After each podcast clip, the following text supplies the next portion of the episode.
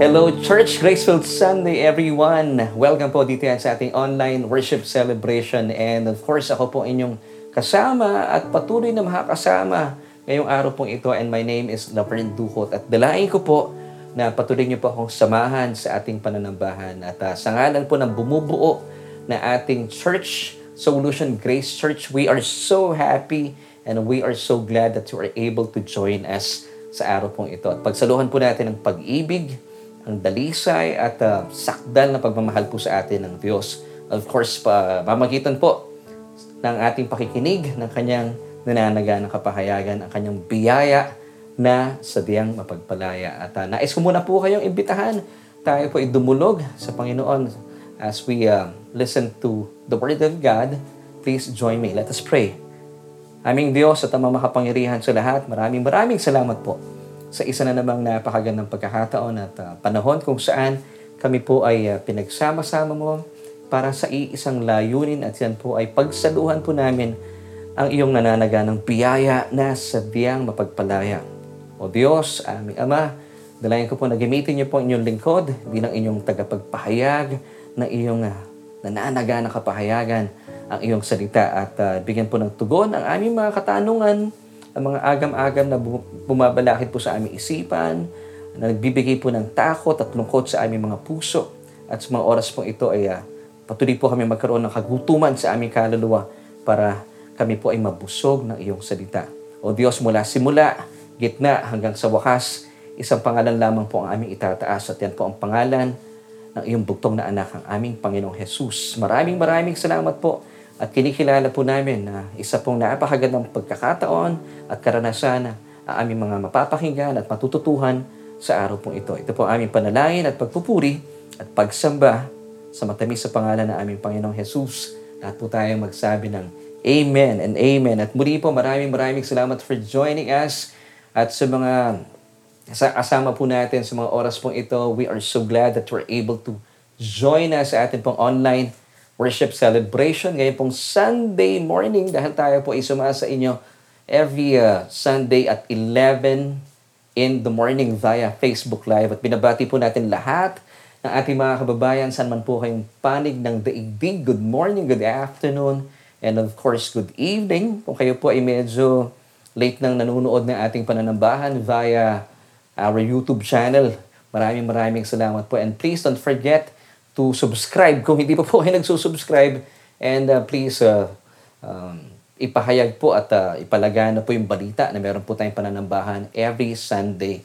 Dito po yan sa ating online worship celebration. And of course, binabati po natin lahat po natin mga kababayan dito sa buong Pilipinas. Isang mapagpalang umaga at mabiyayang linggo po sa ating lahat. At uh, maraming maraming salamat po for joining us. At maganda po yung ating pag-uusapan sa araw pong ito at binigyan ko po ito ng uh, title na Let us seize the day. Amen. Dahil talaga pong naniniwala ako na tayo po ay nasa huling bahagi na ng ating mga panahon. At uh, narito po muna ang ating katanungan bilang pagsisimula sa ating uh, pakikinig ng nananaga na kapahayagan ng uh, salita ng Panginoon para po sa atin. So ito yung question kung saan iikot po yung ating mga pag-uusapan at maya-maya po ay uh, huhugot tayo at tayo po ay makakakuha ng isang mayaman at nananaga ng kapahayagan ng tugon po sa atin mismo ng salita ng Panginoon. Naniniwala po ba kayo na nasa mga huling araw na po tayo o medyo malayo pa? Puli po, ito yung ating katanungan. Naniniwala ka ba na nasa mga huling araw na tayo sa ating mga panahon ngayon? O medyo malayo-layo pa yung ating lalakbayin? Ano sa palagay mo? Naisin po namin malaman ang iyong mga tugon sa ating katanungan ito at maaari niyo pong uh, ibigay ang inyong damdamin, ang inyong saloobin, ang inyong mga haka-haka, ang inyong mga palapalagay sa atin pong comment section. Sige lamang po, ilagay ninyo ang inyong uh, tugon sa ating tanong na naniniwala po ba kayo na tayo po ay nasa mga huling araw na o medyo malayo-layo pa. At uh, maraming maraming salamat po in advance sa mga nakikibahagi po sa ating pananambahan sa araw pong ito. Once again, atin pong episode ay uh, it's entitled Let Us Seize the Day alam niyo po, nakita ko po yung uh, uh, itong uh, phrase na ito, I, would, I should say, uh, idiomatic expression po pala ito. Seize the day. Nakita ko po yung uh, definition nito sa Free Dictionary and uh, It simply means, ang ganda po ng kahulugan nito eh, to take the opportunity to do something at the present moment without worrying about the future. So dapat daw po pin- sinasamantala natin yung ating bawat pagkakataon ng sa gayon ay uh, wala po tayong hinaharap na na pangamba sa mga darating na panahon. At uh, hinanap ko rin po, and praise God, nakita ko naman ang uh, kahulugan po nito sa Merriam-Webster Dictionary. Ngayon, ito naman po yung kahulugan ng uh, idiomatic expression na seize the day. It's uh, to do the things one wants to do when there is the chance instead of waiting for a later time. So bilang isang mananampalataya, I think ito pong idiomatic expression nito ay napapanahon at bagay na bagay po sa atin. Let us seize the day. Dahil naniniwala po ako na kapag ang isa pong mananampalataya, kagaya ko at kagaya mo, ikaw na tumangkilik sa Diyos at uh, tumugon sa paanyaya na tanggapin ang kanyang puktong na anak bilang iyong Panginoon at sariling tagapagligtas at nagkaroon po kayo ng kapahayagan ng nananaganang biyaya sa atin ng Diyos. Hindi hindi mo talaga may iwasan, hindi mo mapipigilan ang iyong sarili na ikalat at uh, ipahayag, ibahagi ang uh, mabuting ibanghelyo na ating Panginoong Heso Kristo. Dahil natagpuan po natin at patuloy po nating nararanasan ang mayamang biyaya sa atin ng Diyos. Kaya naman, bilang isang mananampalataya, bilang isang born-again Christian, ay uh, sinasamantala po natin ang bawat pagkakataon. Ika nga, wala po tayong pinipiling panahon. Kung kinakailangan natin ibahagi ang salita ng Diyos, hindi ko problema yun eh ang para sa atin lang talaga kung kinakayanin na ating panahon at talaga namang susuong tayo, anumang oras, anumang panahon, sige lang, ibabahagi ko ang salita ng Panginoon. At ito po ang paalaala po sa atin na talaga namang buhay na buhay sa ating mga buhay bilang mga mananampalataya. 2 Timothy chapter 4 verse 2. It tells us, preach the word, be ready in season and out of season.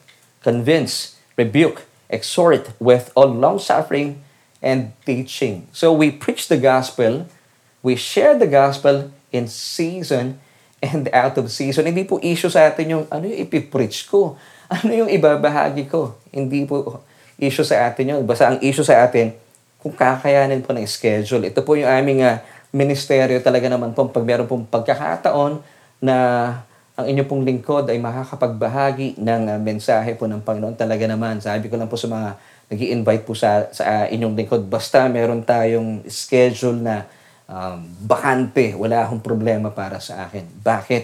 Ganito po talaga ang mga mananampalatayang natagpuan at nakatagpo ng mayamang biyaya sa atin ng Diyos. Hindi natin maiwasan ipagkalat, ipagsabi, ibahagi ang nananaganang biyaya sa atin ng Panginoon. At uh, naalala ko lamang po nito mga nakalipas na araw, talagang buhay na buhay po sa amin ang karanasang ito dahil uh, itong uh, nakalipas na linggo, magkahalong lungkot, pagdadalamhati, kasiyahan at katuwaan po ang nararanasan until today na aming buong pamilya, si Mami Jo, si Arian, and even si Abis. We thank the Lord for using our family. Talaga naman pong uh, itong mga nakalipas na araw, nitong nakalipas na linggo, at sa mga suki po natin sa ating Bible study online, which is uh, Solution with Laverne Duhot, inyo pong napansin, hindi po muna tayo nakapag-broadcast because gaya po ng sinabi ko kanina, naghalo pong lungkot, pagdadalamhati, saya at katuwaan yung aming uh, patuloy na naranasan because isa po sa mga leaders po na aming church, ng Solution Grace Church, ang biglaan pong lumisan at uh, tumungo na po sa piling na ating Panginoon, si uh, Ati Rosie Ramos. Isa, isa po siya sa mga um, leaders na aming church at uh, nagbigay po ito talaga sa amin ng uh, kalungkutan dahil napaka sipag po niya, napakainit niya na naglilingkod sa Panginoon. At ganyan din po yung isa po sa mga nanay na aming churchmates ay sabay po silang umuwi sa Panginoon. At na, talaga naman pong alam ko nagbibigay po ito ng kalungkutan sa mga pamilyang naiwan. Ngayon, bakit po kami ay natutuwa rin at the same time nasisiyahan? Because dito po mga nakalipas ding uh, panahon, talagang naranasan ko halos every night ako po ay nagpipreach sa uh, uh, iba't ibang araw ng uh, lamay. Sabi ko kay, uh, kay Mami Jo, kung mayroong bisita iglesia, eh naranasan po namin yung tinatawag na bisita funeraria. Kasi from one funeraria, lilipat kami sa kabilang funeraria just to share the gospel of Jesus Christ. Sabi ko nga eh, ito yung pinaka, meron akong pagkakataon na sobrang um, late na na kami po ay tumating doon sa isang funeraria pero hindi po naging balakid po ito. Dahil uh, praise God, kasama ko pa po yung mga leaders ng church. Sinamahan pa po ako. Nag-preach po kami sa isang uh, funeraria sa um, kung saan po nakalagak yung lab, mga labi ni Ate Rosie. Then lumipat kami sa isa pa naming uh, churchmate. Yung kanya naman pong uh, nanay ay nakalagak dito po sa isang funeraria sa Cavite. So sabi ko, Lord, salamat ha. Talagang in season and out of season, hindi po issue sa atin talaga ang mag-preach ng, uh, or mag-share ng gospel because umapaw po yung pag-ibig natin at yung pag-ibig na nakakamit natin mula po sa nananaga ng biyaya sa atin ng Diyos. At uh, ito po mga nakalipas sa panahon, Nagbigay po ito sa amin ng kagalakan. Bagaman ang, yung, ang katawan natin ng lulupay-pay na sa pagod, pero yung, yung kagalakan ng Diyos na nagpo-provide po sa atin, ang nagsusustain po sa atin ng kalakasan para tumayo and uh, of course to uh, to uh, share the gospel sa mga taong nakikinig po sa atin. Praise God! Talaga namang sa Diyos po talaga ang lahat ng papuri. Ngayon, ito po mga nakalipas sa araw, nung last Sunday, kung kayo po ay hindi po namin nakasama sa ating pananabahan, And uh, I would like to invite you please, kung hindi po nyo napanood yung ating uh, Sunday online worship service itong Sunday na what uh, makes you excited about the future.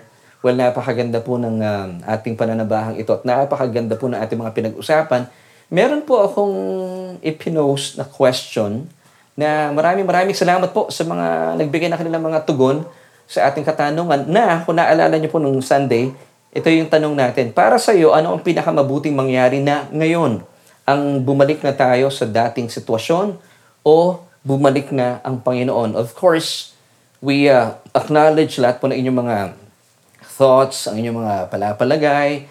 Marami po nagsabi na gusto na nilang bumalik ang Panginoon. We praise God for that. Maranatha, sabi nga ng ilan. Pero meron pong ilan na nagbigay po ng kanilang mga saloobin at damdamin And of course, pinagpapasalamat din po natin dahil they took time para magsulat at makibahagi po sa ating katanungan. At uh, marami tayong matututo mula sa kanilang mga sinulat. Magbabahagi lamang po ako ng dalawang kapatiran na nagbahagi ng kanilang tugon sa ating tanong na ano yung sa tingin mo mas mabuti at pinakamabuting mangyari sa ngayon? Ang bumalik tayo sa dating sitwasyon o bumalik na ang Panginoon? Meron po isang kapatiran na nagbahagi po sa atin. Sabi niya sa akin, and I quote, sabi niya, Pastor, marami na po o marami pa po ang hindi nakakakilala sa Panginoong Hesus, kaya siguro po, wag mo na siyang babalik para mas marami pa ang makakilala sa Kanya. Ito po ay mula sa isang um, kapatirang lalaki. Hindi ko nababanggitin ang pangalan. Thank you so much for sharing your thoughts. Kapatid, kung ikaw ay nakikinig sa ngayon. At uh, meron din po nagsabi, isang kababaihan na kapatiran, ang sabi niya, uh, masyadong maaga pa po kasi di pa po naabot ng gospel ang buong bansa. So para sa kanila, ang kanilang kasagutan ay wag muna. Siguro magbalik muna tayo sa dating sitwasyon. And of course, we understand. So ito po yung ilan sa mga issues na talaga namang pwede natin pong bigyan ng tuon at uh, pansin talaga dahil lang marami pa pong tao sa ngayon. And I believe marami nang nakarinig ng gospel. Ang problema, hindi po sila tumutugon sa panawagan ng Diyos. Ngayon, napaisip naman ako mula po sa mga kasagutang ito mula sa ating mga kapatid, kung kaya't kinakailangan po natin na lalo pa nating bigyan ng puwang ng uh, pagkakataon, ng panahon na ikalat at uh, ipabatid po sa maraming tao ang mayaman at nananaga ng Ibanghelyo na ating Panginoon. Kasi para mas marami po ang mga ligtas. So tayo mga mananampalataya, minsan alam mo, ang nag, uh, nagiging balakid para hindi po tayo magpahayag ng salita ng Diyos. Naniniwala po ako kasi ako, one time, nanggaling din po ako sa ganitong kalagayan kung bakit hindi po ako excited mag-share ng gospel. It's because, personally, hindi ko naintindihan ng gospel. Ang naintindihan ko po, basta gagawin mo to para pagpalain ka ng Diyos, gawin mo yan para malugod sa iyo ang Diyos, na minsan yung pagbabahagi ng salita ng Diyos, yung pag-evangelize, nagiging nagiging kabigatan. You know why? Because marami po sa atin hindi natin nauunawaan ng Ebanghelyo. Pero kapag inyo pong naunawaan ng kagandahan ng Ebanghelyo, now what is the gospel? Sabi ni Apostol Pablo in 1 Corinthians chapter 2 verse 2, For I decided to know nothing among you except, isipin niyo ha, si Apostol Pablo, wala na po siyang ibang pinag-aralan. Gospel lang. So sabi niya, For I decided to know among you except Jesus Christ and Him crucifixion or crucified. So para para kay Apostol Pablo, at ang definition po ng Biblia about the gospel, it's all about Christ and His finished work on the cross. Wala na pong iba pa. Wow! So, di, ito yung gospel. So, the more po na nauunawaan natin ang tunay na tinitibok ng Diyos at ang uh, maintindihan po natin ang mga tinapos na gawa ng ating Panginoong Heso Kristo. Ito po yung magbibigay po sa atin ng nananaga ng biyaya at kapayapaan. At kapag ito po yung nauunawaan natin, hindi po kayo mapipigilan talaga sa pagbabahagi ng salita ng Diyos. Amen. So bilang mananampalataya, talagang kinakailangan po natin ipahayag ang kanyang salita yung salitang ating nauunawaan dapat ha. Huwag po kayo mag-settle na uh, pag pinag-uusapan ng gospel, napapakamot po tayo. Well, basically, the gospel, it's not about the Ten Commandments. Hindi po gospel yon. Ang gospel po, nang ibinigay po ng Diyos ang kanyang bugtong na anak sa mundong ito para isilang ang dahilan para mamatay lamang, para tayo po ay tubusin at uh, mamatay para po sa ating kaligtasan. And that's the gospel. It's all about Christ and His finished work on the cross. Amen. At dahil po sa kanyang mga tinapos na gawa, tayo po ay nanampalataya at inangkin po natin bilang kaloob ang kanyang biyaya. Ito po ay kaloob na binigay po sa atin. Amen. Ito po ay hindi po natin binayaran, hindi po natin pinagtrabahuhan, kaya naman wala po tayong pwedeng ipagmayabang. For we have been saved by grace through faith not of ourselves. It is the gift of God, not of works, lest anyone should boast. Ephesians chapter 2, verse 8 until 9. So this is the gospel. Amen. So kapag naintindihan po natin ito, talagang hindi niyo po mapipigilan ng inyong mga sarili para ipahayag, ibahagi, ipakalat ang nananaga ng kapahayagan ng Ebanghelyo na ating Panginoon Heso Kristo. Pero kapag hindi po natin naiintindihan, kayo po ay nasa gitna ng confusion because yung inyong pong uh, left foot ay nakatapak sa Mount Sinai, which is the old law-keeping covenant. Samantala, ang inyong right foot naman ay nakatapak sa Mount Zion. Well, ang inyong pong geographical location, alam niyo kung nasaan po kayo. Kayo po ay nasa gitna sa Babylon. And Babylon is a place of confusion. Dapat mamili lamang po kayo sa ang bundok po kayo tatapak, Mount Sinai or Mount Zion. Now, the gospel is Mount Zion. Dito po tayo sa Mount Zion. Kung saan narito na po ang Diyos sa bundok na ito. Dahil po sa mga tinapos na gawa ng ating Panginoon Heso Kristo na itatag po sa kanyang kamatayan, Hebrews 9, 15, 16, and 17, ang bagong kasunduan ng Diyos sa pagitan niya at ng kanyang bugtong na anak. Ito po isang kasunduan na mas mabuti at punong-puno at nananagana sa kanyang mga pangako. Nalaan po sa ating mga mananampalataya at naglagak ng pagtitiwala sa kanyang bugtong na anak, walang iba kundi ang ating Panginoong Heso Kristo. And this is the gospel. And the more po na nauunawaan po natin ito, gaya po ng sinabi ko kanina, hindi hindi po kayo mapipigilan.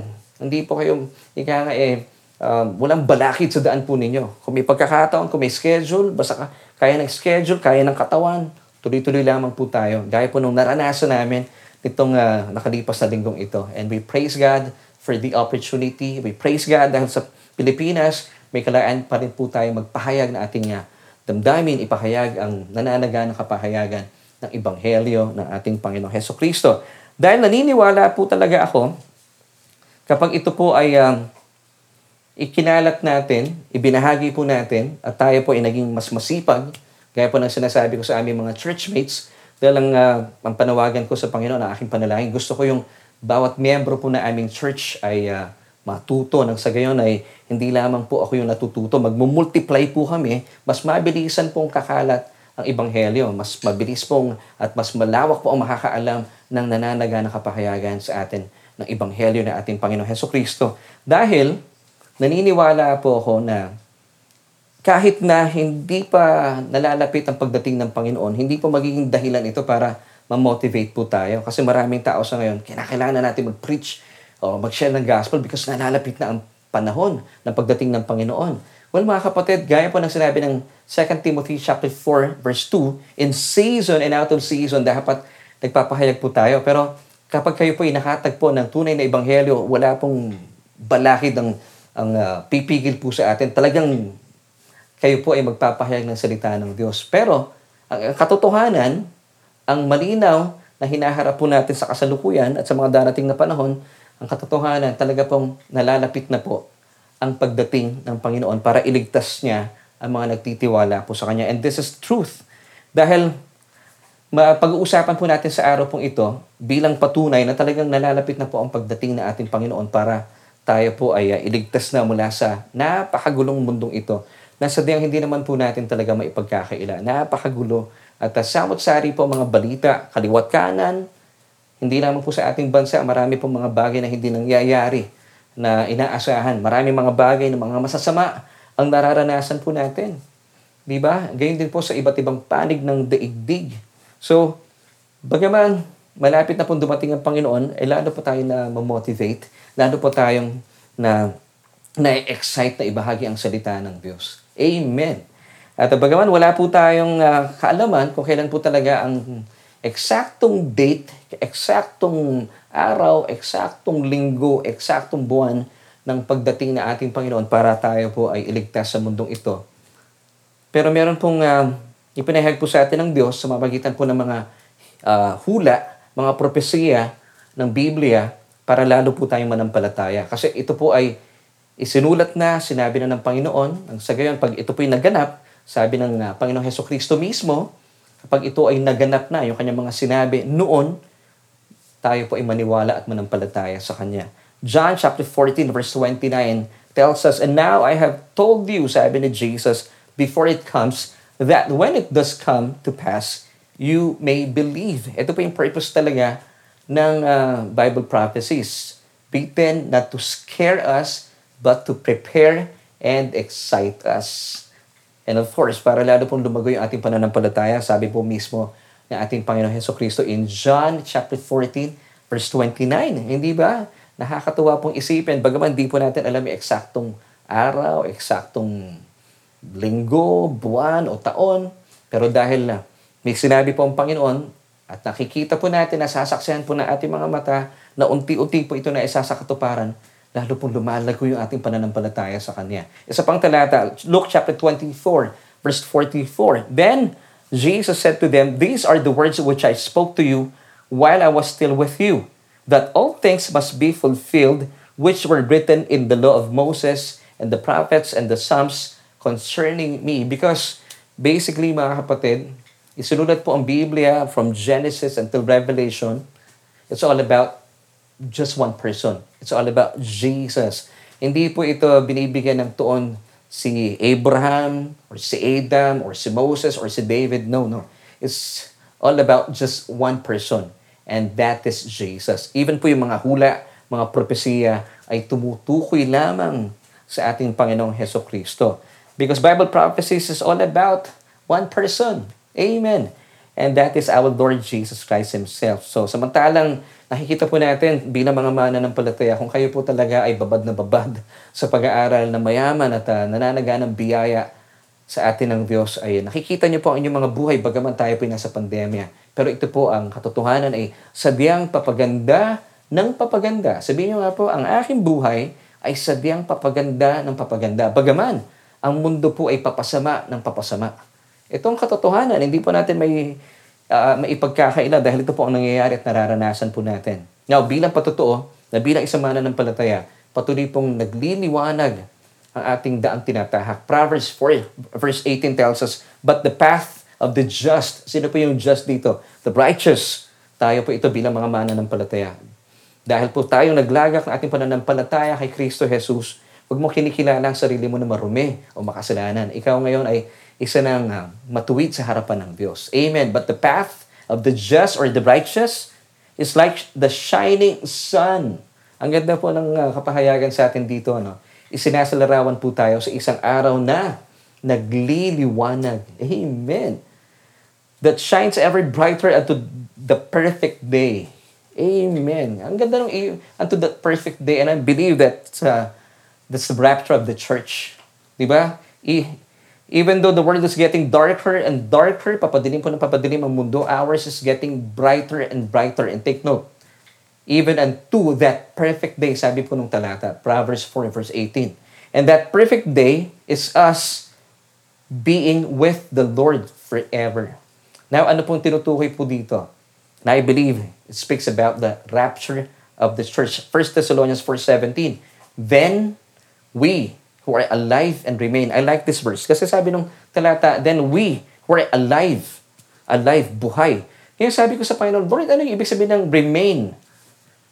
Tinitignan ko sa sa Tagalog Bible hindi niya, hindi niya binigyan ng kahulugan eh. Pero ang revelation po pala dito, meron mga taong buhay ngayon. Yung mga mas bata sa atin, of course, pa naman kaagad sila namamatay. Pero sino yung remain? Ito po yung mga taong nagpasya, Lord, hihintayin kita. wow, ito po yung kapahayagan. So, we who are alive, mga buhay, and remain at nagpasyang mananatiling buhay dahil naghihintay sa Panginoon. Ano pong sabi ng talata? Tuloy po natin. Shall be caught up ito yung harpazo or snatched away, caught up, harpazo or raptured together with them. Yung mga nauna pong na mga nangamatay na na nanampalataya sa Panginoon. Ito po yung uh, maina po nating consolations para po sa mga namatayan, mga mananampalataya. Gaya po na aming mga churchmates na mga naiwan ni Ate Rosy Ramos, sinasabi ko sa kanila, darating ang panahon, magkakaroon tayo ng grand reunion with uh, our loved ones. At ito nga po magaganap sa araw ng rapture because we who are alive and remain shall be caught up together with them. Wow! Kung kailan po ito, I believe malapit na. Then, ito pang maganda dito. To meet the Lord in the air. Yun pong pinakamainam doon eh. Kasi po heaven is not heaven without Jesus. Di ba? Ang nagpapaganda po at nagpapasaya sa heaven, ang presensya po ng Panginoon. Ito pong masaya, sabi ng verse, And thus we shall always be with the Lord. Amen. Ito ang pinakamasaya sa lahat. Hindi na po tayo lilisan sa piling ng ating Panginoon. So ito yung sinasabi po ng Psalm of Proverbs 4 verse 18. Talagang even though the world is getting darker and darker, but ours is getting brighter and brighter. Like the shining sun. Even unto the, uh, unto the perfect day. Wow! Even may pandemya, Pastor? Yes, itong sabi ng Biblia Now, ito pong talatang ito, exclusive for the believers like you and me. Mga mananampalataya, matuwid, banal sa harapan ng Diyos. Amen. Pero, ang katotohanan, hindi po natin may kakaila, ang mundo pong ito ay pabagsak na ng pabagsak. Pasama ng pasama. At uh, nasasaksihan po natin ito sa kasalukuyan. Bagaman, ako po ay 50 anyos na, kakaiba po ang panahon sa ngayon. Sobrang papasama ng papasama. Minsan nga, nag-uusap kami ni Mrs. Sabi ko, pag uh, nag-Facebook ako eh, bakit nagagawa na ibang mga tao ito na dati hindi ko naisip na igagawin po nila. Maraming mga tao sa ngayon gumagawa po ng mga bagay na talaga naman mapapaisip ka, grabe, pasama na pasama ang maraming tao. At ito po ay pinapatotohanan sa atin ng 2 Timothy chapter 3 verses 1 until 5. Basahin po natin. But know this, that in the last days, take note, in the last days. So I believe, really, that we are now in the last days. But know this, once again, that in the last days perilous times will come. Verse 2 For men will be lovers of themselves, lovers of money, boasters, proud, blasphemers, disobedient to parents, unthankful, unholy. Verse 3 Unloving, unforgiving, slanderers, without self control, brutal, despisers of good, traitors, headstrong, haughty, lovers of pleasure rather than lovers of God. Verse 5 Having a form of godliness, but denying its power, and from such people turn away. Grabe, sa panahon po ito, itong uh, mga talatang ito ay sadyang buhay na buhay. Hindi po ba nararanasan po natin ito? Talaga namang papasama ng papasama ang mga tao. Meron pong ipinakita sa akin minsan si Mrs. na nakita niya sa Facebook, mga kabataang babae, nagulat din siya eh, na talagang ang mga bata nagsasayaw, na halos ginagawa po nila ang lahat or nagbibenta ng kanilang mga hindi lamang po yung mga goods nila, even I believe yung kanilang sarili, ay ginagawa po nila ang lahat, ipinapakita po yung kanilang katawan para mas maraming likes, maraming viewers. Ginagawa po ng mga kabataan ito sa ngayon at nakakalungkot para sa akin, kami mag-asawa, bilang mga magulang. Kasi isipin nyo kung anak mo yung gumagawa nun, nakakalungkot. Ano pong hinahanap ng mga kabataan sa kasalukuyan? Hindi naman po lahat, no? Pero parang karamihan eh. Naghahanap tayo ng yung, uh, yung sense of belongingness, yung bang tipong gagawin ko ang lahat para tanggapin ako ng mundo. Well, I believe ito po ay uh, mga signs of the, in the last days. Now, once again, sabi po nung talata in uh, have you noticed in verse 1, in the last days, mararanasan po yung paglala at papasama ng papasama ang bawat tao. Narito pang isang patunay na talagang tayo po ay nasa mga huling araw na, mga kapatid. Let's read 1 Timothy chapter 4, verses 2, or verses 1 until 2 this time. Now, the Spirit expressly says that in latter times, take note, in latter times, ano pong mangyayari? Some, buti na lang some, hindi lahat. Some will depart from the faith. This is apostasy. Pag sinabi natin apostasy, ito yung humihiwalay na sa tamang katuruan ng Ebanghelyo. Some will depart from the faith, giving heed to deceiving spirits and doctrines of demons. Marami po tayo nababalitaan sa ngayon. Marami nagkakasira ng mga magkaibigan dahil po sa doktrina. Nakakalungkot po ito. At uh, well, kung meron kayong mga kaibigan na tila lumipat na po, iba na yung kanyang paniniwala, bilang mananampalataya, kung kayo po'y talaga nag-aaral ng salita ng Diyos, pag po tayong nagagalit or nagugulat at kukundinahin po yung ating mga kaibigan, well, I believe this is but natural to happen in the latter times. In the latter days, sabi po nung talata. At marami tayong nababalitaan, mga kilalang pastor, nag-iiba po ng mga katuruan sa ngayon. Well, I believe this is really, this will really happen talaga in the latter times. Sabi po ng Biblia. Sabi po ng 1 Timothy chapter 4 verse 1. Now, tuloy po natin verse 2. Speaking lies and hypocrisy, having their own conscience seared with a hot, hot iron. Nakakalungkot, ano? So tayo po bilang mananampalataya, wag po tayo basta-basta naghuhusga, hinahatulan ng ating kapwa. Because in the latter times, in the last days, these things will happen. Apostasy will happen. Marami po mga tao na akala natin, sabi nila, mananampalataya sila, pero biglang tumatalikod sa tamang katuruan. And this will definitely happen in the last days, in latter times. Amen. So meron tayong pagbabasihan at sinasabihan na po tayo ng Biblia para hindi po tayo magalit at hindi rin po tayo magulat at hindi tayo humatol because let's continue to pray for them, for these people, sa ating mga kaibigan na um, tumalikod po sa tamang katuruan. So ito po yung bilang patunay ha, sa ating pinag-uusapan na tayo po nasa mga huling panahon na. Now, mga kapatid, nangyayari, bakit po kaya nangyayari po ang mga ito? At uh, nararanasan po ba natin ito sa kasalukuyan? Oo naman. Hindi po natin maipagkakaila. At marami na din po mga tao sa ngayon ang tinatawag nilang, um, sabi nila, mga kristyano sila. Yung iba nga talagang tinitingala pa natin pero biglang lumihis sa, uh, sa katuruan dahil nananaganap na rin po sa mundo sa ngayon ang kawalan ng kaayusan. Lawlessness. Hindi na rin po kumikilala sa tamang mga batas na ipinapatupad ng, uh, ng pamahalaan, ng kanilang mga magulang, ng mga institusyon na dapat nating iginagalang because ito po ang mangyayari talaga sa mga huling panahon. Second, Thessalonians chapter 2 verses 5 until 8 basahin po natin. Do you not remember that when I was still with you, I told you this thing, sabi ni Pablo, Verse 6, And now you know what is restraining that He may be revealed in His own time. So, hindi pa po masyado makaporma dito yung, yung Antikristo. Pero nararanasan na po natin yung mga patikim, yung mga kasamaan na ginagawa po ng Antikristo in the last days, which is of course nararanasan natin sa mga panahon po natin. Let's continue. Verse 7 this time, For the mystery of lawlessness is already at work. Amen. Nararanasan na po natin ito pero, only he who now restrains will do so until he is taken out of the way. Bakit hindi po makaporma itong Antikristo sa ngayon? Hindi pa po siya pwedeng lumantad because ang Holy Spirit po ay narito pa sa atin. Narito pa tayo sa mundong ito, hindi pa siya pwedeng pumorma. And for those people, for those Christians na hinihintay po nila Antikristo, kung kayo po isang tunay na mananampalataya, I've got bad news for you. Hindi po niyo makikilala yung Antikristo dahil siya po ay lalabas, puporma, at ilalantad po niya ang kanyang tunay na sarili kapag ang restrainer or the Holy Spirit will be taken out of the way. Ibig sabihin, kapag tayo po inawala na sa mundong ito due to rapture of the church. Kaya hindi pa po makapag uh, full blast itong si Antikristo. Verse 8, And then the lawless one, the son of perdition, the Antichrist, the man of sin. Ito po yung kanyang pangalan. the Antichrist, will be revealed, whom the Lord will consume with the breath of His mouth and destroy with the brightness of His coming.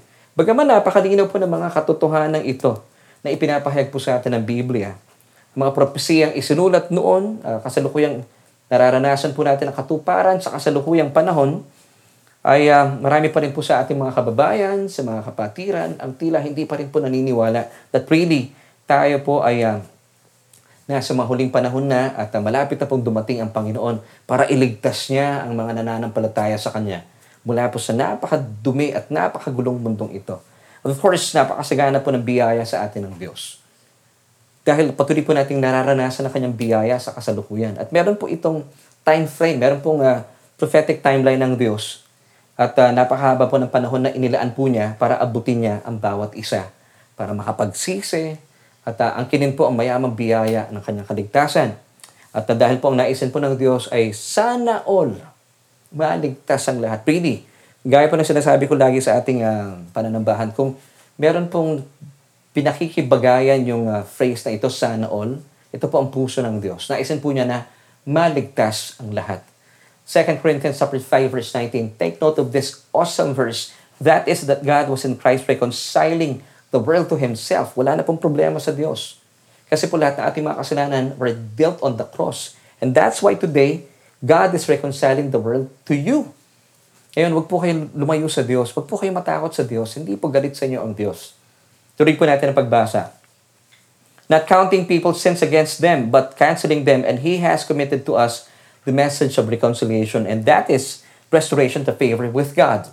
Amen. Sundan pa po natin ang isang verse bilang patunay na talaga naman pong napakahaba po ng pasensya ng Diyos. And still, today, tayo po nasa church age, church era, uh, nasa biyaya po tayo, dispensation ng grace, nananatili po siyang mapagbigay ng kanyang biyaya. All you have to do, you just have to believe and then receive His awesome grace. Uh, ito pang isang napakagandang paalala po sa atin ng 2 Peter chapter 3, verse 9. The Lord is not slack concerning His promise, as some count slackness, but is long-suffering toward us, not willing that any should perish, but that all should come to repentance. Gaya po na sinabi ko kanina, Napakahaba po ng pasensya ng Diyos. Hindi po siya napapagod. Pero there will come a time, of course, mayroon pong timeline ng Diyos eh. Ang lahat po ng uh, pagkakataon ay binigay po sa atin ng Diyos. All you have to do, believe it and then receive it and then say thank you. Hindi po galit sa inyo ang Diyos. Actually, gaya po na sinabi kanina ng 2 Corinthians chapter 5, verse 19, God is now reconciling Himself to you or the world to Himself because wala na pong issue sa kanyang kasalanan.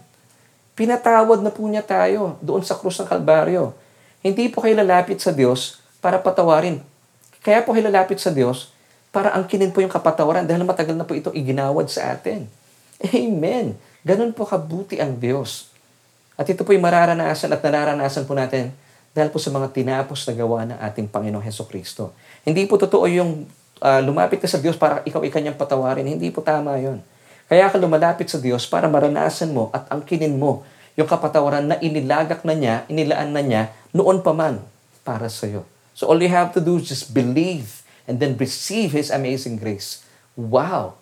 Pero darating po ang pagkakataon, meron po itinakda ang Diyos para iligtas po niya ang kanyang mga minamahal na nanampalataya sa Kanya at darating din po ang panahon para ibuhos din po niya ang kanyang galit at puot sa napakasamang mundong ito. Pero sa kabila po nito, ay mas pinili po ng ilan na mangutya na lang. Kasi hindi nila pinapaniwalaan na ang Panginoong Heso Kristo po ay muling magbabalik, actually halfway. Tayo po ay kanyang susunduin. At ito po ay palagian po natin ipinapaalala sa ating pananambahan at sa ating Bible study. Alam niyo, sasabihin niyo na siguro na makulit si Pastor. Pero I believe kinakailangan po natin ituon at tabigyan po natin ng pag-aaral talaga ang mga katotohanan ito. Alam niyo po kung bakit? Dahil sa aking pong obserbasyon, marami po sa ngayon talaga, kapag ito po ang pinag-uusapan, ang rapture, naku, napakaraming bashers, napakaraming nangungutya po sa inyong lingkod, at sa, I believe, pati po sa, sa mga kapatiran natin. Because hindi na po masyadong prominente at hindi na po popular ang uh, katuroang ito at ang katotohanan ito dahil marami na po at nagkalat na po ang mga tinatawag na scoffers kung saan ay huwag po kayo nagpapa-apekto dahil ang purpose po nila talaga sirain ang inyong loob at tatanggalin po ang ating pananampalataya sa uh, pangako ibinigay sa atin ng Diyos na kung saan siya po yung muling magbabalik halfway. Ito po yung tinatawag na the rapture of the church. We who are alive and remain shall be caught up together with them in the clouds to meet the Lord in the air and thus we shall always be with the Lord. Now, hindi po alam ng mga scoffers na ito, ito yung mga nangungutya na sinasabi nila, oh, nasaan na yung pangako ng Diyos na babalik si Kristo? Kailan na? Napakatagal na, hindi nangyayari. Hindi po nila alam, kapag ginagawa po nila ito, sila po nangungutya sa atin na isa sa katuparan po ang sinasabi ng 2 Peter chapter 3 verse 8.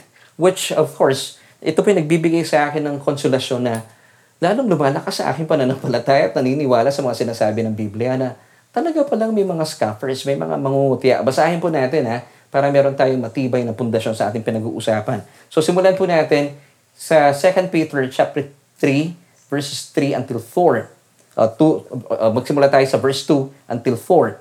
Beloved, I now write to you the second ep- epistle in both of which I stir up pure minds by way of reminder that you may be mindful of the words which were spoken before by the holy prophets and of the commandments of us, the apostles of the Lord and Savior. Now take note, verse 3.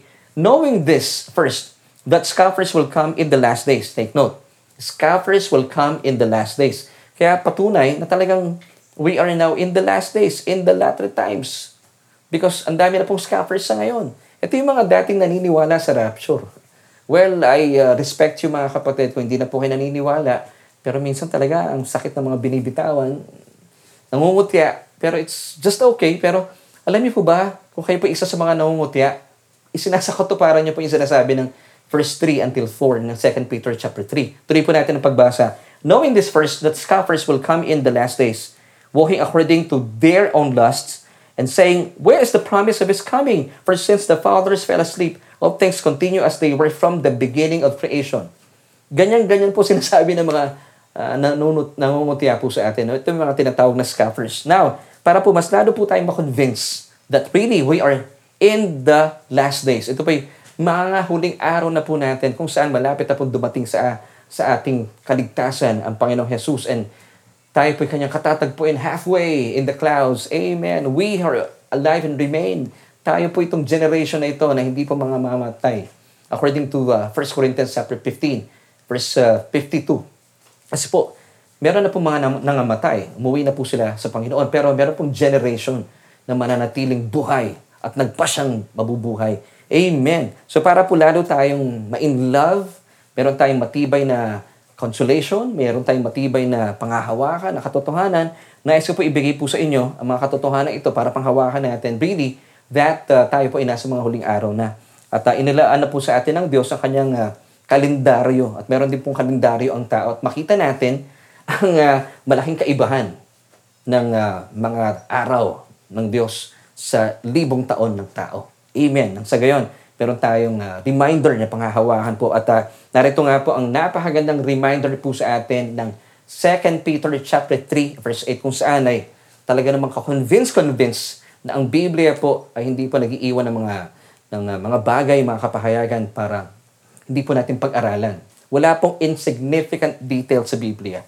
Lahat po na ito na isulat para atin pong pag-aralan at unawaan, uh, unawain, I should say, at uh, hingin po sa Panginoon ang kanyang mayamang kapahayagan. Ang sagay, meron po tayong matibay na tuntungan uh, para panghawakan natin. Pastor, nasa mga huling araw na po ba tayo? Now, puntahan po natin itong napakagandang reminder sa atin ni Apostol Pedro na kung saan sabi niya, bilang mga mananampalataya, hindi nyo dapat kinakaligtaan. Ito, ano po ito? Basahin natin 2 Peter chapter 3 verse 8. But, beloved, sino pong kausap niya dito? Kanino po niya ibinibigay yung mensahe? Beloved, para po sa ating mga mananampalataya. But, beloved, do not forget this one thing. This one thing. Alam niyo, marami pong mananampalataya sa ngayon. Isang bagay na lang po ito, pero kinakaligtaan pa. Now, what is this one thing? But, beloved, do not forget this one thing that with the Lord, one day is as a thousand years, and a thousand years as one day. So, ang kalkulasyon po ng tao ay kakaiba po sa kalendaryo ng Diyos. Sa tao po, isang libong taon ay isang araw lamang po sa Diyos. Muli po basahin natin, ha? But beloved, do not forget this one thing, that with the Lord, one day is as a thousand years, and a thousand years as one day. So, let me give you uh, konting backgrounder po. So God created Adam on the sixth day. Amen. Siya po yung huling uh, on the sixth day because available na po lahat ng kanyang resources, lahat po ng provision. Napakabuti po ng Diyos, napakagalante niya, nilikha po niya ang tao sa ika-anim na araw. Dahil nais po niyang busugin ang mga mata ni Adan. At syempre pa ni Eva. Wala po sa napakagandang mga tanawin available na po. At hindi lamang po busugin ang kanilang mga mata. Sa napakagandang ah, nilikha ng Diyos, busugin din po ang kanilang mga tiyan. Sa mga masasarap, mga prutas, sa mga pagkain na sabiang inilaan na po sa kanila ng Diyos. Ganyan po kagalante ang Diyos. And of course, on the seventh day, siya po ay tumigil na sa paglikha. He rested, not because he was tired, but because everything is done. Tapos na, it is finished. Amen. Basahin po natin in Genesis chapter 2, verses 1 to 3. Thus the heavens and the earth and all the hosts of them were finished. And on the seventh day, God ended his work which he had done, and he rested on the seventh day from all his work which he had done. Verse 3, Then God blessed the seventh day and sanctified it, because he in it he rested from all his work which God had created and made. So, the holiest thing you could do is to rest. Because the seventh day, ito po ay uh, sinanctify po niya. Hiniwalay po niya ito sa anim na araw because itong seventh day ang pinaka tinatangi niya and he rested on the seventh day. So ano po yung mga nangyari after the six days? What happened on the seventh day? Wow, ito maganda po nating alamin. Number one, sabi po ng talata in verse 1, it is finished. Tapos na po. Tikain ng Diyos ang lahat. It is finished. Number two, God ended this work according to verse 2. Number three, God rested according to verse 2. Number four, God blessed the seventh day. Kaya po talaga naman huwag niyong kakaligtaan ang ating araw ng pagsamba. He blessed the seventh day. And number, number five, God sanctified. He made it holy.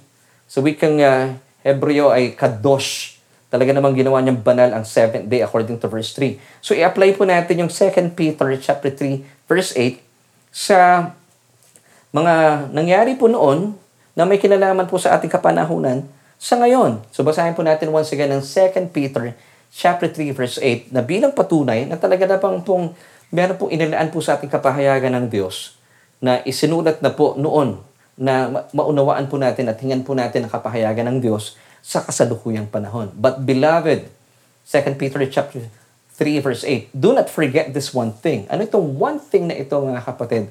Once again, that with the Lord, one day is as a thousand years, and a thousand years as one day. Now, tingnan niyo po ito. Meron tayong ipapakitang uh, uh, napakagandang kapahayagan dito. Meron tayong uh, timeline. Meron tayong God and Men's Calendar para makita natin ang napakagandang ginawa po ng Diyos para lubusan po nating maunawaan at malaman natin even though hindi natin alam kung kailan po yung eksaktong pagdating ng Panginoon. Wala po nakakaalam, sabi ni Jesus, even the Son and even the angels, hindi po alam. Only the Father. So hindi natin alam, pero meron po tayong kapahayagan mula sa kanyang mga kasaysayan na isinulat na noon na meron pong kapahayagan sa ating panahon sa kasalukuyan. So from Genesis, natutuhan po natin kanina na nilikha po ng Diyos huli po ang tao on the sixth day. And on the seventh day, ano pong ginawa ng Diyos? Siya po ay namahinga. Come on, sabihin po natin yung salitang ito, namahinga. He rested on the seventh day, not because he was tired, but because everything was done. Finished. It is finished. So tapos na. Sixth day, nalikha po ang tao. Kaya po ang number po ng tao, ang Bible numerics po ay six. It's the number of men. Now, yung seven po, it's the number of God. Rest It's a, the number of rest. Amen. So, ibig sabihin ng puso ng Diyos, no, gusto niya, tayo po ay namamahinga kasama niya. So, after the sixth day, on the seventh day, God rested. Now, ilapat po natin ito sa ating kasalukuyang panahon. From creation, from Genesis, up to Jesus' earthly ministry, alam niyo po ba kung ilang taon na po ito? This was 4,000 years na. Apat na libong taon na. According po sa kalendaryo ng tao. Kung ilalapat po natin ang 2 Peter chapter 3 verse 8, ang isang libong taon sa tao, sa Diyos, ito po ay isang araw lamang. So, from creation, from Genesis up to Jesus' earthly ministry, 4,000 years with men, ilang araw na po ito sa Diyos? Tama, apat na araw. So mula naman po sa panahon na ating Panginoong Heso Kristo nang siya po ay nagmi-ministeryo pa sa lupa up to our present time Alam niyo po ba kung ilang libong taon na po ito? Dalawang libong taon na po. Di ba sinasabi natin lagi, sa panahon na ating Panginoon Heso Kristo, dalawang libong taon na nakakalipas. So sa kalendaryo ng tao, dalawang libong taon na nakakalipas. Ilang araw na po ito sa Diyos? Tama, dalawang araw. So pag in-add up po natin ng 4,000 plus 2,000 years, ilan po ang total po nito? It's 6,000 years sa tao, sa kalendaryo ng tao. Pero sa kalendaryo ng Diyos, 4 days plus 2 days mula po sa panahon ng ating Panginoon Heso Kristo up to our time today, 2 days. So it's 6th day. So malapit na po tayo sa ika-7th day, which is, of course, the 7th day, God sanctified. Ito po ay kanyang pinaging banal. Dahil ito po yung araw ng kanyang pamamahinga. So, ibig sabihin, tayo po ay malapit ng tumungo rin makasama ating Diyos, ang ating Panginoon, para tayo po yung lubusan po natin makamit ang kaganapan ng ating kapahingahan. Which is, I believe, it's the rapture of the church. Amen. So talaga pong nasa mga huling panahon na po tayo, nasa mga huling araw na po tayo, dahil patungo na po tayo sa ating ikapitong libong taon para po sa kalendaryo natin mga tao. Because according to Hebrews calendar, alam niyo po ba ang bilang po ng uh, ng uh, panahon sa kasalukuyan nasa 5,781 years na po tayo. So, kulang-kulang na lang po ng 219 years para makompleto yung 6,000 years. At patungo na po tayo sa ika 7,000th year. Ngayon sa kalendaryo po ng Diyos, anim na araw na nakakalipas. Patungo na po tayo sa ikapitong araw kung saan ang Diyos po ay namahinga. At syempre pa, tayo pa kasama niya bilang mga mananampalataya, bilang kanyang mga anak, isasama niya sa kanyang lubusang pamamahinga sa piling niya. Amen. So, ituloy pa po natin. Isa pang napakaganda pong reminder po sa atin, this time, sa Hosea chapter 6 verse 2 naman, bilang patunay po na tayo nga po nasa mga huling araw na at papalapit na po ang araw kung saan yung pinakahihintay natin, pinakaaasan po natin, looking for our blessed hope, the appearing of our great God. Wow! Yung glorious appearing of our great God and Savior Jesus Christ, which is the rapture of the church. Napakaganda po ng, uh, ng paalaala po sa atin dito ng Hosea chapter 6 verse 2. Basahin po natin. After two days, He will revive us. On the third day, He will raise us up, that we may live in His sight. Now, dito mo muna tayo sa uh, first part ng Hosea chapter 6 verse 2. Dito naman tayo sa ating uh, kalendaryo. Balikan po natin yung ating kalendaryo. From Jesus' earthly ministries up to our time today, ito po ay nasa 2,000 years na. Makikita po natin sa ating ginawang kalendaryo, sa ating timeline. So, this is 2,000 years according to man's calendar. Ngayon, balikan po natin, i-apply po natin yung 2 Peter chapter 3, verse 8. Ang isang libong taon sa, sa, sa tao, ito po ay isang araw lamang sa Diyos. So kung dalawang libong taon na po muli ang uh, mula po sa panahon ng ating Panginoon Heso Kristo nang siya po ay nagmi-ministeryo po sa lupa, up to our time, 2,000 years, ilang araw na po ito sa Diyos? Two days. Amen. Let's go back to Hosea chapter 6 verse 2. Sabi po ng talata, After two days, He will revive us. Ano po ibig sabihin ito? Now, sa kasalukuyan po, patuloy po natin nararanasan ang nananaga ng biyaya sa atin ng Diyos. After two days, He will revive us. Of course, nararanasan po natin, tayong mga tumugon sa paanyaya sa atin ng Diyos, tayo po ay na-revive. Tayo po ay na-born again. Pag sinabi pong revive, yung pong mga espiritu nating patay ay muling pinuhay. Ang tawag po ng mga theologians dito ay regeneration. It's an act of God where a spiritually dead person, tayo po ito before, was made alive in Christ through the Holy Spirit. So, in two days' time, nararanasan po natin in 2,000 years, patuloy po nating nararanasan sa ating sa ating uh, age, church age today, ang mayamang biyaya po sa atin ng Diyos. Kapag ito po ay ating tinanggap bilang kaloob, magkakaroon po ng revival ang ating mga spirito. Ito po yung tinatawag na born again experience. Wow! It's happening, mga kapatid. Now, in uh, the, yung second part po ng Hosea chapter 6 verse 2, basahin natin. So, after two days, He will revive us. And it's happening today. Now, basahin po natin yung second part ng Hosea chapter 6 verse 2. On the third day, He will raise us up that we may live in His sight. Now, ano po nakikita nyo dito?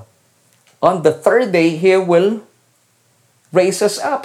Ano po nakikita nyo pagsasalarawan po dito, it's the rapture of the church. Makalipas po ng, ng dalawang araw, on the third day, He will raise us up. Tayo po katatagpuin ng ating mahal na Panginoong Heso Kristo.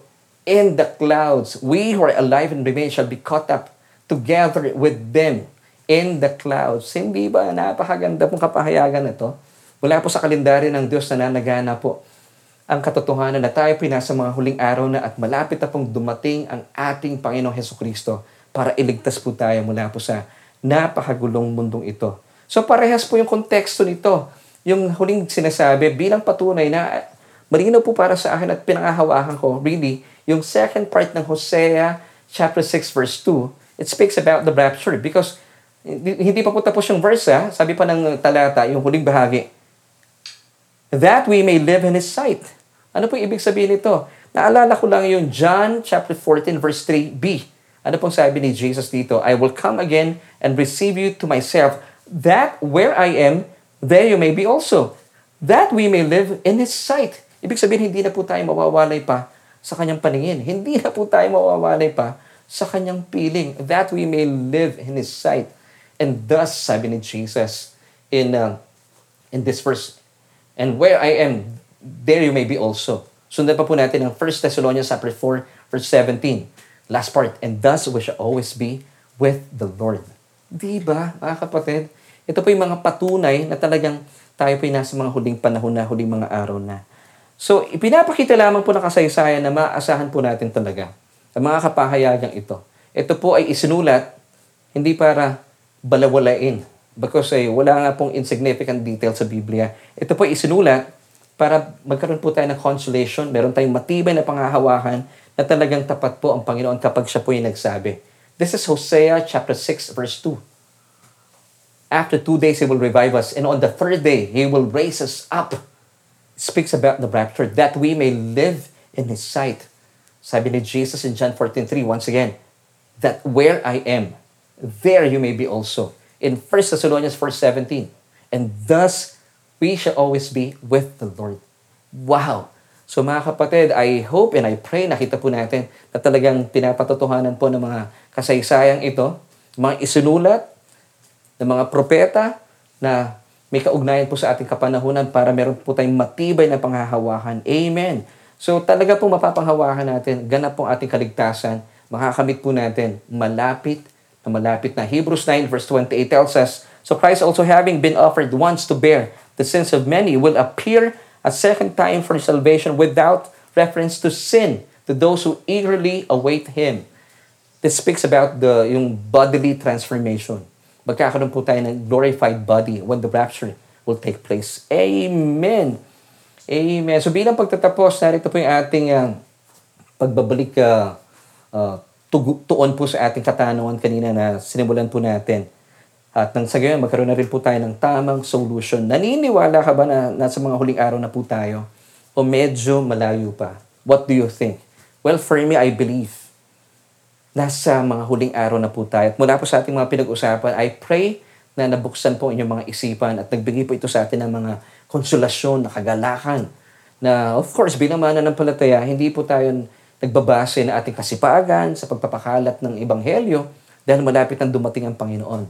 Hindi po kasi tayo ay hindi natin mapipigilan, di ba? Gaya pa ng sinabi ko kanina, kapag natagpuan mo ang tunay na Ebanghelyo at uh, patuloy po natin naranasan ng mayamang biyaya sa atin ng Diyos, hindi mo sadyang mapipigilan ang iyong mga sarili para ikalat, ibahagi, at uh, ipamahagi, ipahayag ang nananaganang biyaya sa atin ng Diyos. At ito po ang sinasabi sa atin ng 2 Timothy chapter 4 verse 2. Preach the word, be ready in season and out of season, convince, rebuke, exhort with all long suffering and teaching. So malapit man o malayo pa, hindi po ito ang uh, nagtutulak po sa atin para magpahayag ng kanyang salita. And I believe, lalo tigit sa mga panahon ito, nakita po natin, at dalayan ko po na nakita nga po natin ang kapahayagan na ang katotohanan tayo nga po ay nasa nalalapit ng panahon, nasa mga huling panahon na. So, you have to seize the day, mga kapatid. And I believe hindi po ito problema. Hindi po ito issue sa mga mananampalataya na nananagana po sa biyaya sa atin ng Diyos. So, malapit man o malayo pa ang pagdating ng ating Panginoon Heso Kristo, eh hindi po talaga issue sa atin na magbahagi ng salita ng Diyos. Sinasamantala po natin ang mga katotohanan ito. And of course, one last verse and then we'll end. 2 Corinthians chapter 6 verse 2. Kung ikaw ay kasama naming nanonood ng ating pananambahan, huwag na po tayo magpatumpik-tumpik. Ngayon na po ang araw ng kaligtasan. Ang kinin po natin, tayo po ay tumangkilik at magbigay po ng panahon tanggapin po natin ang paanyaya sa atin ng Panginoon. Basahin po natin ang napakaganda paalaala po sa atin ng talatang ito. For he says, In an acceptable time I have heard you, and in the day of salvation I have helped you. Behold, now is the accepted time. Behold, now is the day of salvation. Amen. So mga kapatid, huwag na po tayong uh, magpaligoy-ligoy pa, magpatumpik-tumpik pa, let us seize the day because now is the day of salvation para sa mga taong wala pang relasyon sa ating Panginoon Jesus. And of course, seize the day para po sa mga taong nakatanggap na ng mayamang biyaya sa atin ng Diyos. Hindi mo sadyang mapipigilan ang iyong sarili, naintindihan kita dahil naghahanap ka lang ng pagkakataon at para ipahayag, ibahagi ang nananaga ng kapahayagan ng Ebanghelyo ng ating Panginoon Heso Kristo. At uh, kapag ginawa mo ito kapatid, ang puso mo ay para po sa kaligtasan ng marami pang tao, ng iyong mga kaibigan marahil, ng iyong mga kakilala, at higit sa lahat, ng iyong mga kapamilya. Amen. Purihin po ang Panginoon sa kanyang nananaga ng salita. At sa pagkakataon po ito, gaya pa natin mga pinag-usapan, let us seize the day, and I would like to seize this day. Gusto ko pong samantalahin ang araw pong ito para sa iyo kaibigan. Kung kayo po first time na dumako sa ating uh, pananambahan, marahil kayo po ay uh, naitag or nayakag. Well, thank you for um, being able to join us today. Alam ko po hindi po aksidente po ito. Ito po ay paraan na ng Diyos para kayo po ay makaalpas na, makawala na sa napakasakit ng dagok ng buhay na ito. Hindi po talaga matatapos ito. Yung inyong mga sakit, mga takot at pangamba kapag kayo po ay wala pang relasyon sa bugtong na anak ng Diyos ang ating Panginoon Heso Kristo. Pero pangako niya po sa atin, in John 10 verse 10, I am come that you might have life and that you might have it more abundantly. Once po na kayo ay uh, tumangkilik sa paanyaya ng Diyos, tatanggapin ang kanyang bugtong na anak, mararanasan po ninyo sa inyong espiritu. Dahil po ang ating espiritu bilang mga makasalanan ay uh, wala po dito ang banal na espiritu. Pero kapag tinanggap mo ang Panginoong Heso Kristo, umasa ka, ang, kanyang, ang banal na espiritu ng Diyos ay mananahan at mananatiling mananahan sa inyong espiritu at mararanasan po natin ang isang buhay na ganap at kasiyasiya na kanya ipinangako. Marahil ang katanungan mo, Pastor, ano pong gagawin ko? Simple lamang po, sabi ng Romans 10 verse 9, that if you confess with your mouth the Lord Jesus Christ and believe in our hearts that He was raised from the dead, you shall be saved. So all you have to do, kung hindi pa po kayo sanay na manalangin at medyo hindi mo alam ang gagawin mo, kapatid, mahal na mahal po kayo ng Diyos. Totoo po ito. Ako po ay magpipray Sabayan niyo po ako sa aking pananalangin at angkinin niyo po yung aking mga panalangin bibigkasin na ito po ay nagmumula sa inyong puso at ito po ay tatanggapin ng Diyos. Kung inyo pong buong pusong tatanggapin ang kanyang bugtong na anak bilang iyong uh, sariling Panginoon at tagapagligtas. Pwede po ba yon?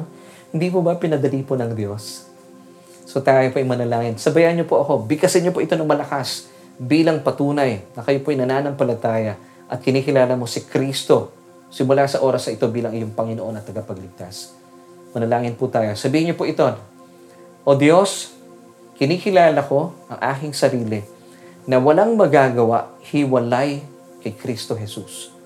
Kinikilala ko rin po na ako'y isang makasalanan at sadyang nangangailangan ng tagapagligtas. Kaya naman, tinatanggap ko simula sa mga oras na ito ang kapatawaran na inilagak na sa akin dahil sa mga tinapos na gawa ni Kristo doon sa krus ng Kalbaryo. Maraming salamat po dahil sa iyong nag-uumapaw na pag-ibig at pagmamahal. Inaangking ko rin po ang iyong kaloob na buhay na walang hanggan. At maraming maraming salamat din po dahil ang aking pangalan ay nakasulat na sa aklat ng buhay. Amen at amen. Alam niyo kapatid, kung kayo po ay uh, nanalangin ng panalangin ito at nagmumula sa inyong mga puso, tiyak po na kayo ay ligtas. Wala pong duda doon. At dadalayan ko po na kayo po'y patuloy namin makasama sa ating pananambahan at sa ating Bible study. Nagaganap po every Tuesdays and Wednesdays dito po sa Facebook.